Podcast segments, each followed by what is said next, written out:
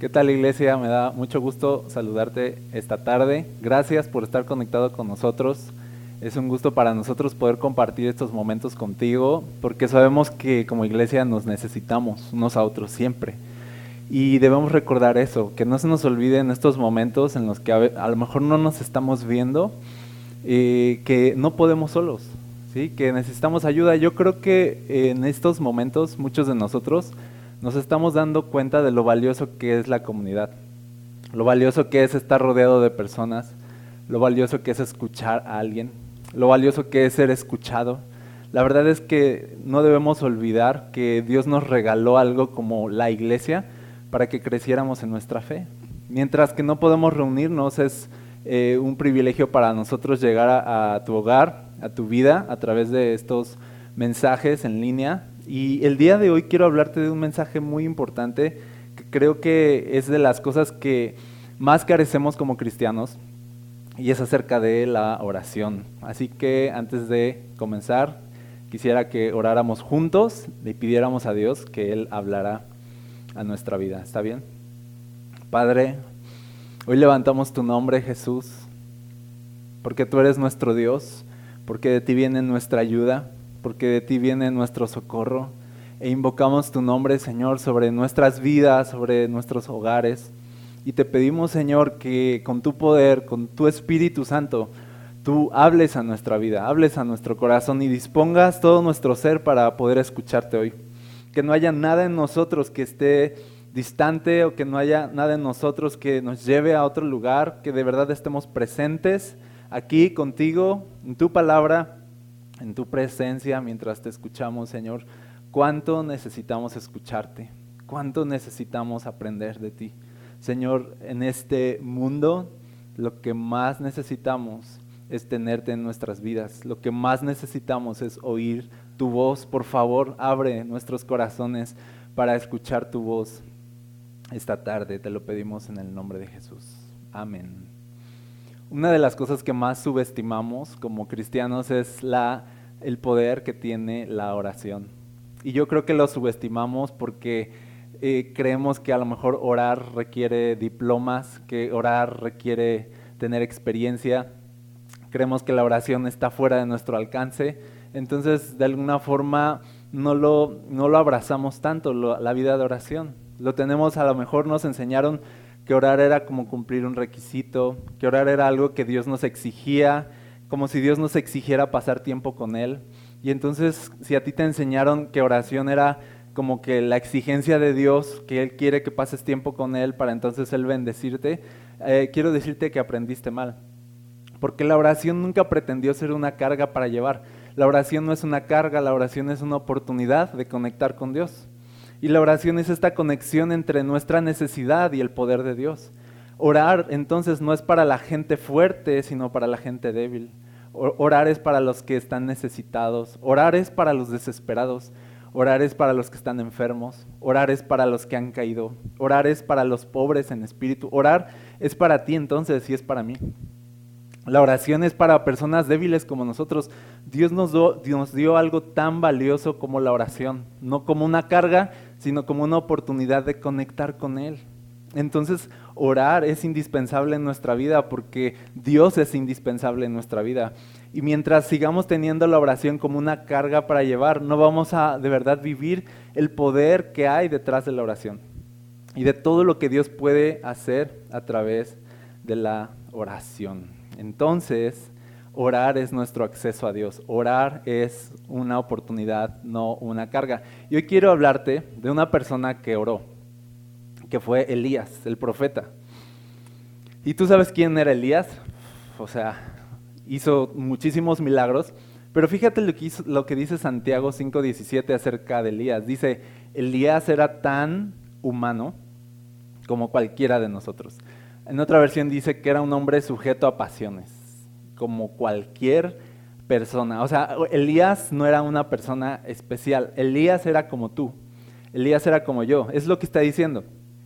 Sin embargo, ¿cuál es la diferencia en la vida de Elías? Dice, sin embargo, cuando oró con fervor para que no cayera lluvia, no llovió durante tres años y medio.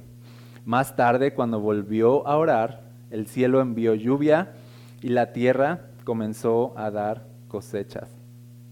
Así que quiero hablarte de cinco puntos, es real, cinco puntos acerca de la oración. Y me voy a apurar porque algunos van a tener hambre después de esto y van a querer comer, así que ahí voy. Número uno, orar es entender la voluntad de Dios. Orar es entender la voluntad de Dios. Aquí Elías dice que hizo dos oraciones en, dos momentos distintos. En su primer momento hizo una oración para que no lloviera y no llovió. Segundo momento hizo una oración para que lloviera y entonces el cielo se volvió a, abrir.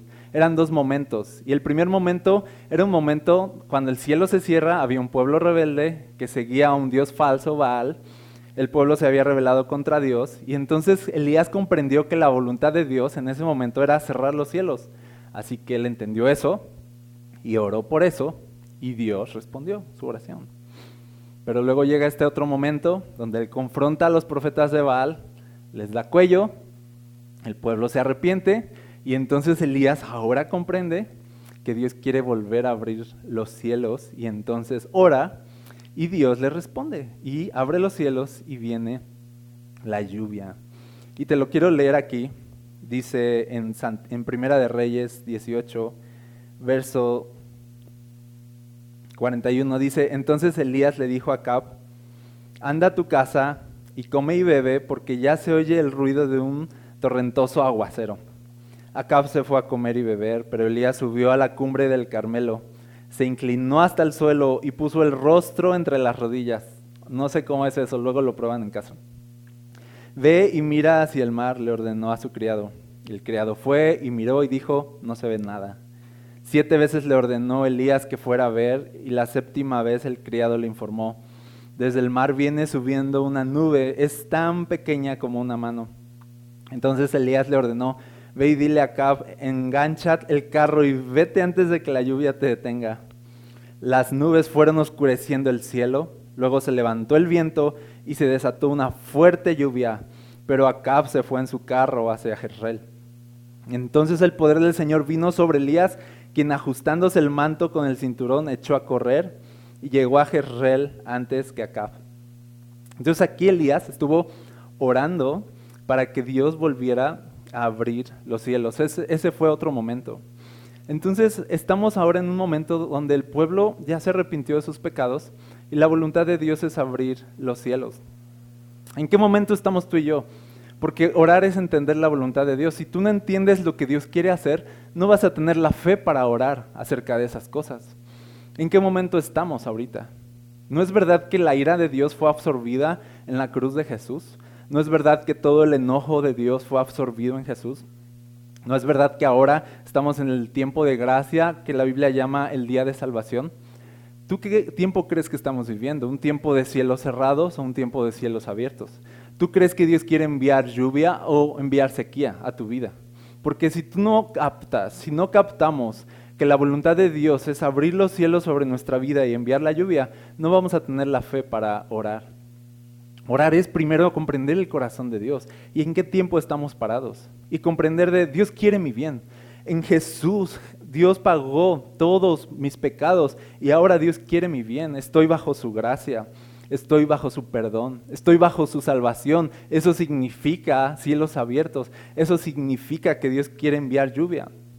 Y entonces Elías comprendió que estaba en un tiempo de lluvia, que venía un tiempo de lluvia y entonces oró. Si tú no comprendes cuánto Dios quiere bendecirte, tú no vas a orar por bendiciones. Si tú no comprendes cuánto Dios te ama, tú no vas a orar por cosas buenas viniendo a tu vida. Porque orar es entender la voluntad de Dios y entender el corazón amoroso de Dios. Así que te pregunto hoy, ¿crees que Dios quiere enviar lluvia o quiere enviar sequía a tu vida? Y eso va a definir lo que vas a orar. Y el problema con la vida de oración de muchos de nosotros es que estamos orando mal, estamos orando con miedo, estamos orando como de no estoy seguro si quieres bendecirme o no, no estoy seguro si quieres mi bien o no. No estoy seguro si quieres enviar lluvia, si quieres abrir los cielos. No estoy seguro de eso. No estamos orando como personas que tienen un Salvador en Jesús. estamos orando como si todavía fuéramos enemigos de Dios. Estamos orando como si Dios todavía quisiera nuestra, eh, tener, tenernos en sequía. No es así. La Biblia dice que si oramos conforme a la voluntad de Dios, Él nos oye. Y yo veo que el problema de muchos es que no han comprendido lo que dice la Biblia, que la voluntad de Dios es nuestro bien. Y entonces no estamos orando por lluvia, estamos orando con miedo. A veces Dios quiere bendecirte, pero tú no quieres creer eso y entonces no oras por lluvia. Y Elías dijo, es tiempo de lluvia, oremos por lluvia. Y yo te digo algo, es tiempo de lluvia. O sea, es tiempo de lluvia. ¿Qué esperas para orar por la lluvia? ¿Qué estás esperando? Entonces orar es entender la voluntad de Dios. Primero. Y luego dice aquí que Elías, cuando empezó a orar por la lluvia, comprendió que era tiempo de lluvia. Número dos, se humilló.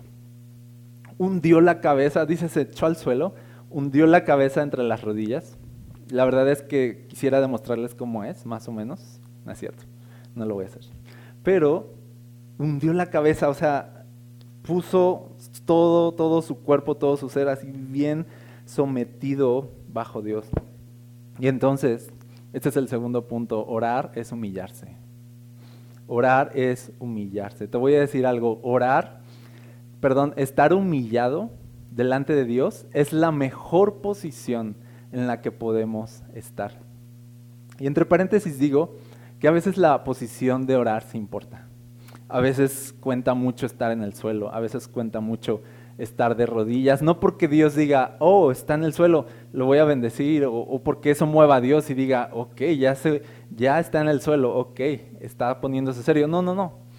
No mueve a Dios tus rodillas, no mueve a Dios tu cabeza en el suelo, sino te mueve a ti. Te recuerda quién eres delante de Dios. Mueve tu corazón y quita la soberbia de tu ser. A veces es necesario arrodillarse no por Dios, sino por ti. Necesitas ayudarle a tu corazón a, reconocer quién es delante de Dios, humillándote y tomando una posición de verdad de humildad. Así que cierro paréntesis. Cuenta mucho la posición. Pero fíjate lo que dice 1 de Pedro 5.6 acerca de humillarse ante Dios. Dice, humíllense pues bajo la poderosa mano de Dios para que Él los exalte a su debido tiempo. Esto es fabuloso porque está diciendo que cuando tú te humillas, estás cubierto bajo la mano de Dios. O sea, no hay lugar más seguro para una persona que estar cubierto por la mano de Dios, pero dice la poderosa mano de Dios. Dice, humíllense bajo la poderosa mano de Dios. ¿Quieres ver el poder de Dios en tu vida? Humíllate ante Él. Humíllate ante Dios.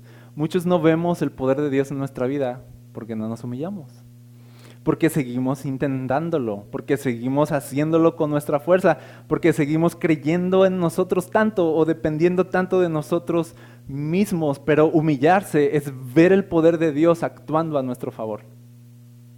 El mejor lugar para ti es estar bajo la poderosa mano de Dios humillado. ¿Sí? El que se humilla es alguien que reconoce su insuficiencia, es alguien que reconoce que todas las cosas buenas provienen de Dios. Y yo te pregunto algo, ¿has intentado demasiado con tu fuerza ya? Ok, ya para y humíllate. Humíllate ante Dios para que empiece a hacer la fuerza de Dios sobre ti. Humíllate bajo la mano de Dios. ¿Quién no quiere, o sea, quién no quiere estar bajo la mano de Dios? Es el mejor lugar para estar. No, no sé cuál sea tu situación. O sea, no necesito saber cuál sea tu situación para poderte dar un consejo y decirte que cualquier cosa que estés pasando, si tú te humillas, vas a empezar a ver el poder de Dios a tu favor. Fin. O sea, es tan sencillo como de verdad reconocer nuestra insuficiencia, postrarnos ante Dios y esperar en Él. Y ahí estamos cubiertos, ahí estamos seguros, ahí Dios está protegiéndonos. Entonces, humillarse es de verdad tener a Dios ¡fum! cubriéndonos.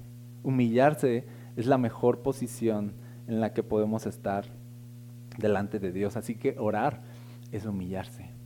Orar es reconocer, no puedo, pero te busco a ti. Orar es reconocer, no está en mis fuerzas, necesito las tuyas. Orar es reconocer, no tengo los recursos, pero necesito los tuyos. Eso es humillarse. Una persona engreída, llena de soberbia, nunca va a reconocer su necesidad, nunca va a reconocer su carencia. Y entonces el, poder de Dios y su mano poderosa nunca van a estar sobre su vida. Yo quiero el poder de Dios sobre mi vida cuando yo no puedo.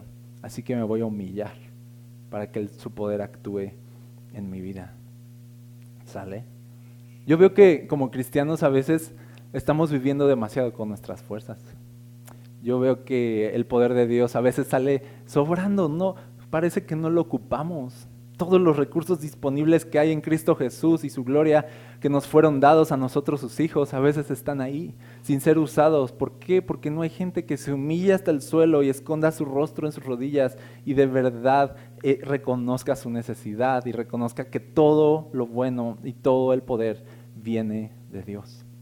Así que orar es humillarse y cuando tú te humillas tú vas a ver el poder de Dios. Yo quiero animarte a algo, deja de luchar con tus fuerzas y empieza a ver el poder de Dios en tu vida humillándote. ¿va?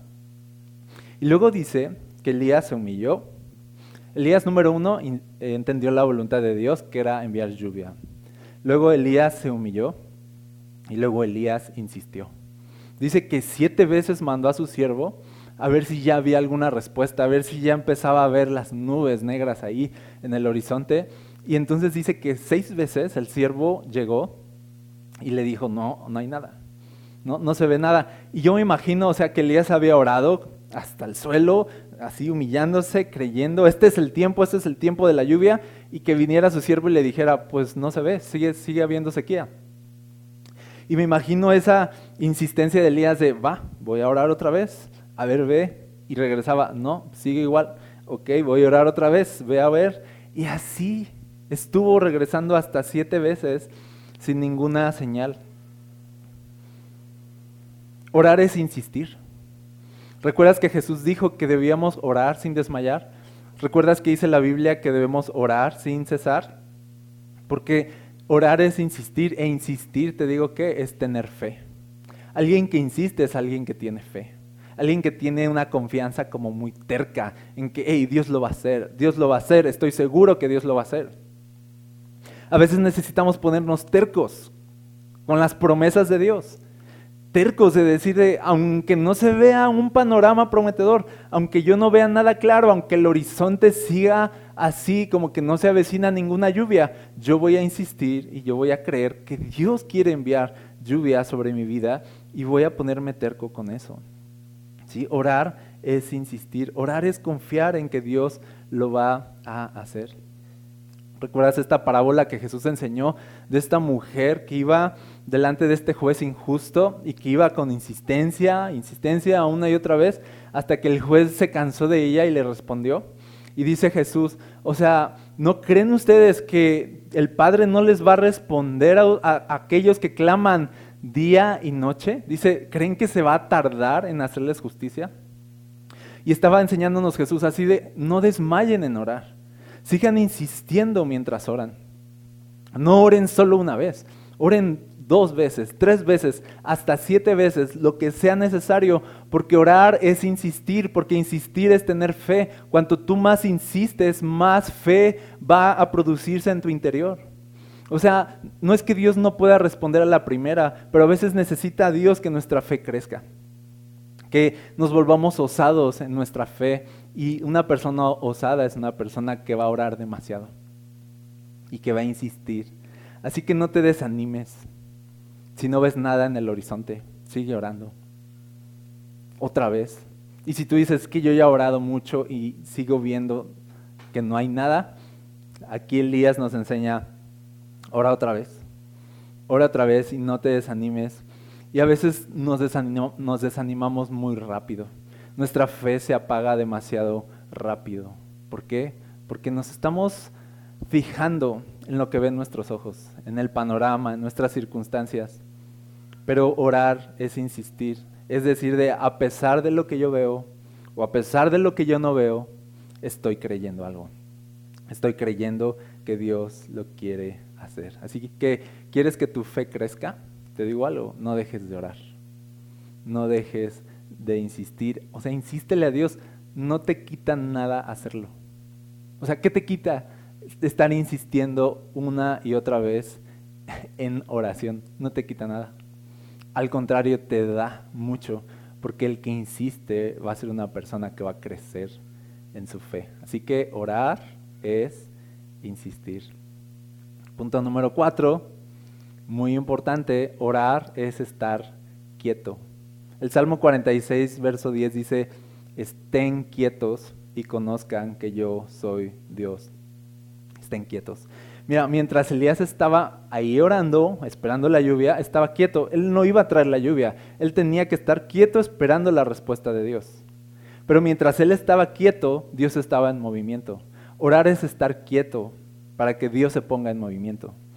Si tú te quieres poner en movimiento, entonces Dios se va a frenar. Si tú te quieres poner en movimiento sin Dios, sin orar, sin esperar en Él, entonces Dios se va a frenar. Pero cuando tú te frenas y estás quieto esperando en Él, en oración, entonces Dios se va a poner en movimiento.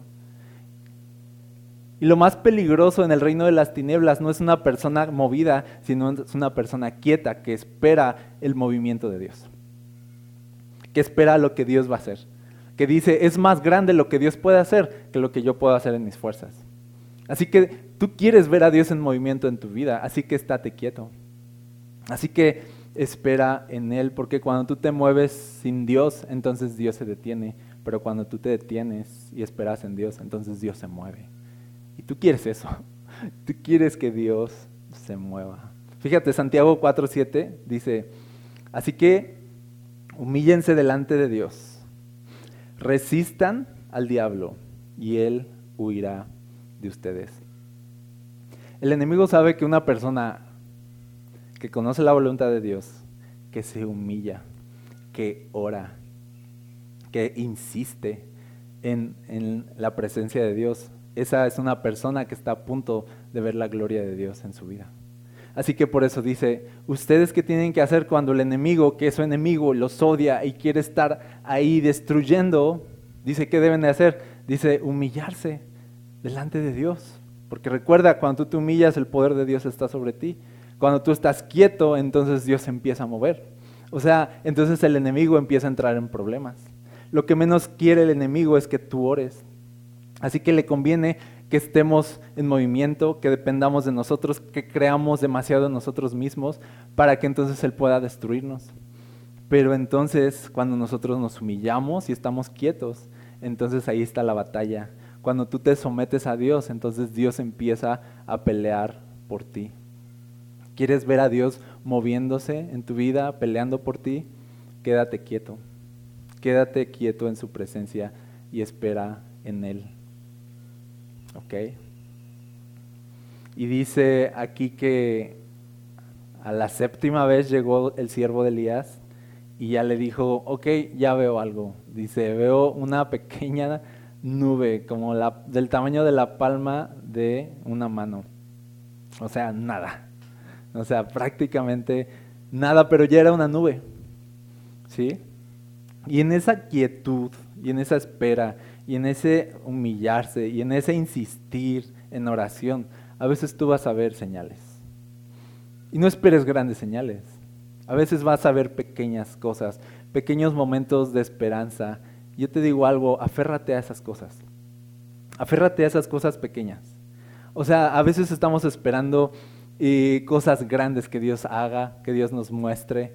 Y a veces simplemente Dios quiere darnos nubes pequeñas. ¿Sí? Pequeñas cosas que nos digan, hey, yo estoy aquí, yo estoy en movimiento, ya viene la lluvia. Ya viene la lluvia. Y cuando el siervo le dice, ve una pequeña nube, entonces Elías es así de, córranle todos porque ya viene la lluvia. O sea, ya viene, Dios está moviendo, ya viene algo, aunque sea pequeño, eso pequeño está cargado de propósito. Y ese pequeño es nuestra garantía de que Dios está moviendo a nuestro favor. Necesitamos empezar a creer en lo pequeño, no solo esperar cosas grandes. A veces estamos esperando grandes cambios, que cambie, que cambien tus hijos, que cambie tu pareja, que cambien las cosas, y estamos esperando grandes cosas. Pero yo te digo algo, si tú estás orando por, tu situación, por tus hijos, por tu situación en, tu hogar, eh, y empiezas a ver algo pequeño, algún pequeño cambio, de verdad celébralo y di, o sea, de, ok, ya viene la lluvia.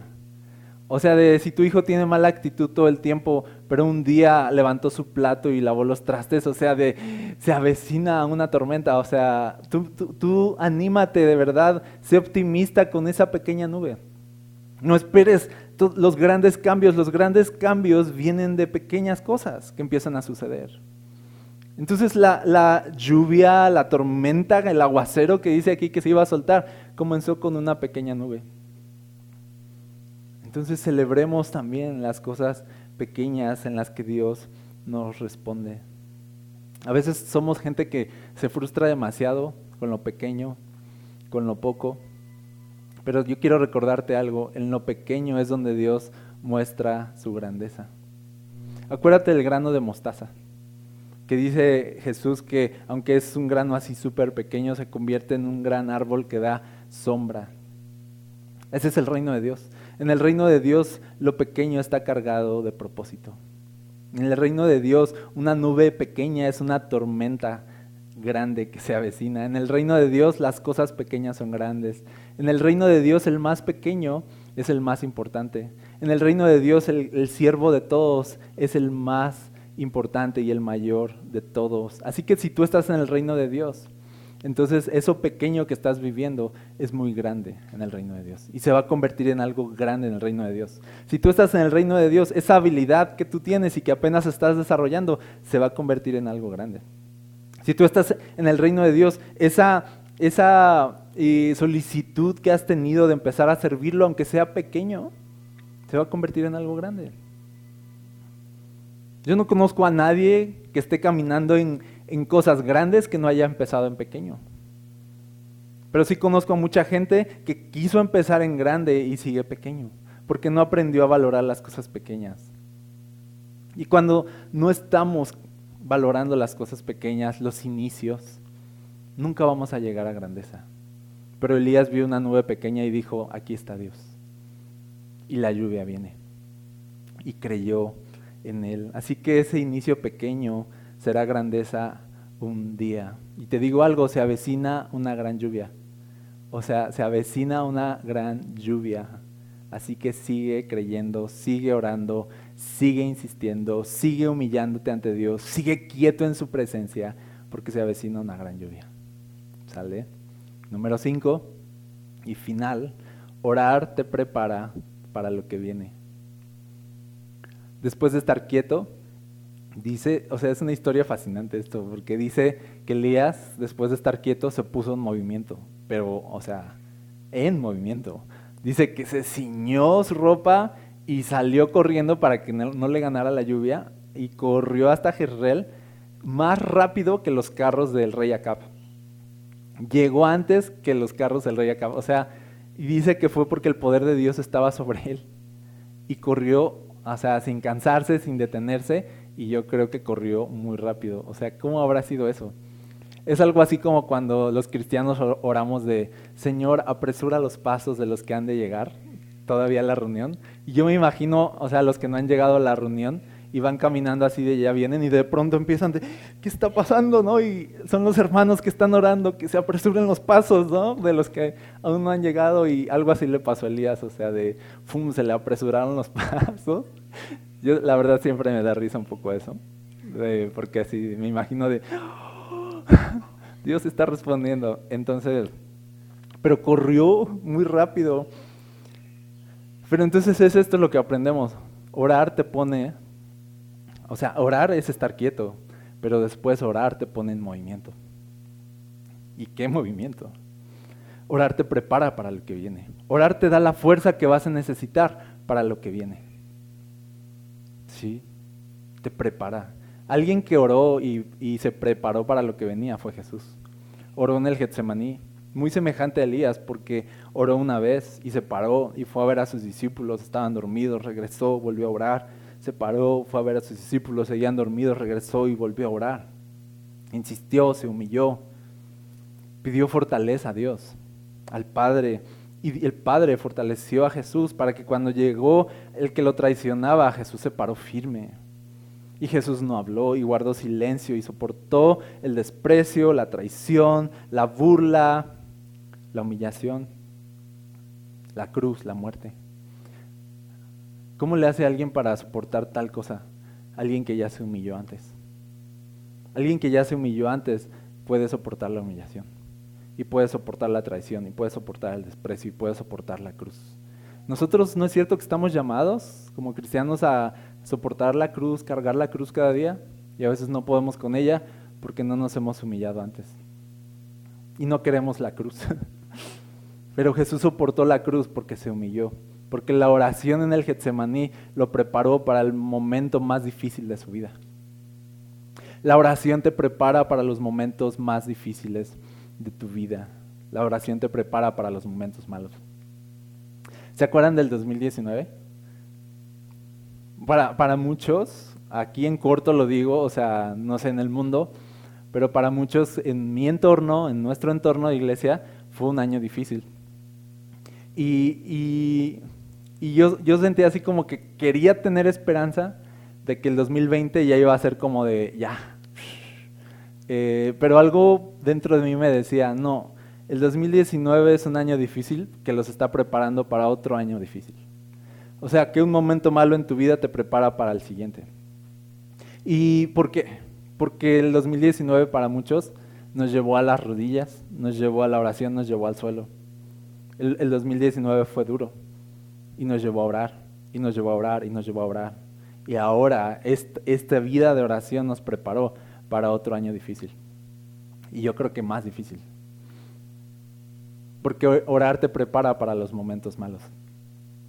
A veces vienen momentos difíciles en tu vida para llevarte a orar. Solamente porque Dios sabe que viene otro momento difícil. Lo siento por, por decirlo, pero es verdad. Y lo necesitamos. Necesitamos aprender a orar para pasar los momentos difíciles que seguramente vamos a tener. Yo no quiero que Dios me evite los momentos difíciles, yo quiero estar listo para los momentos difíciles.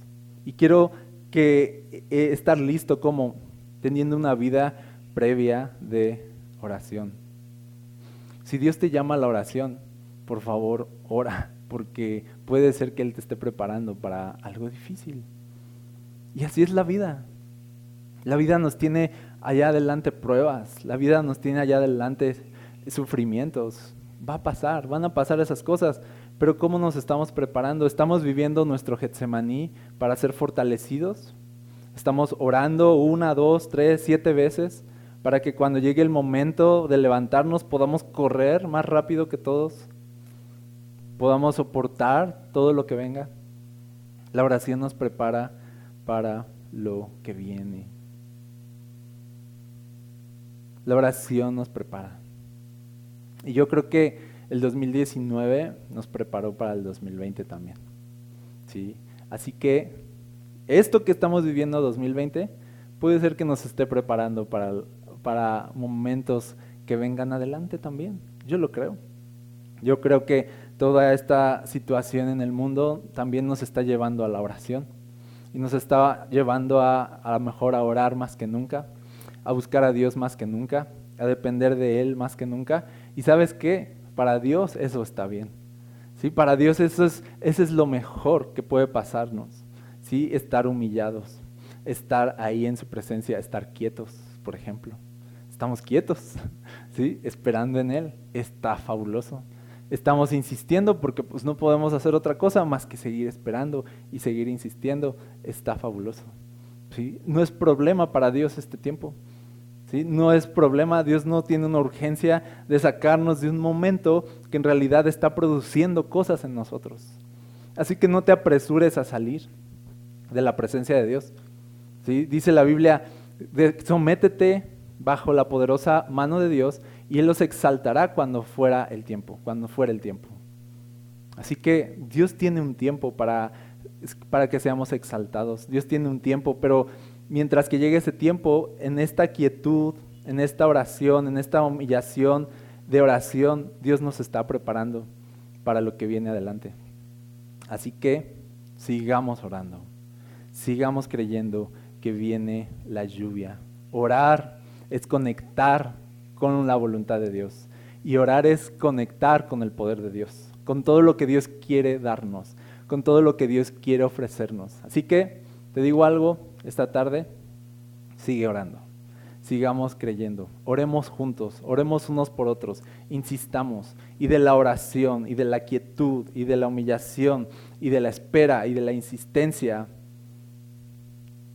vamos a ver a Dios moviéndose. Vamos a ver a Dios moviéndose. Yo pienso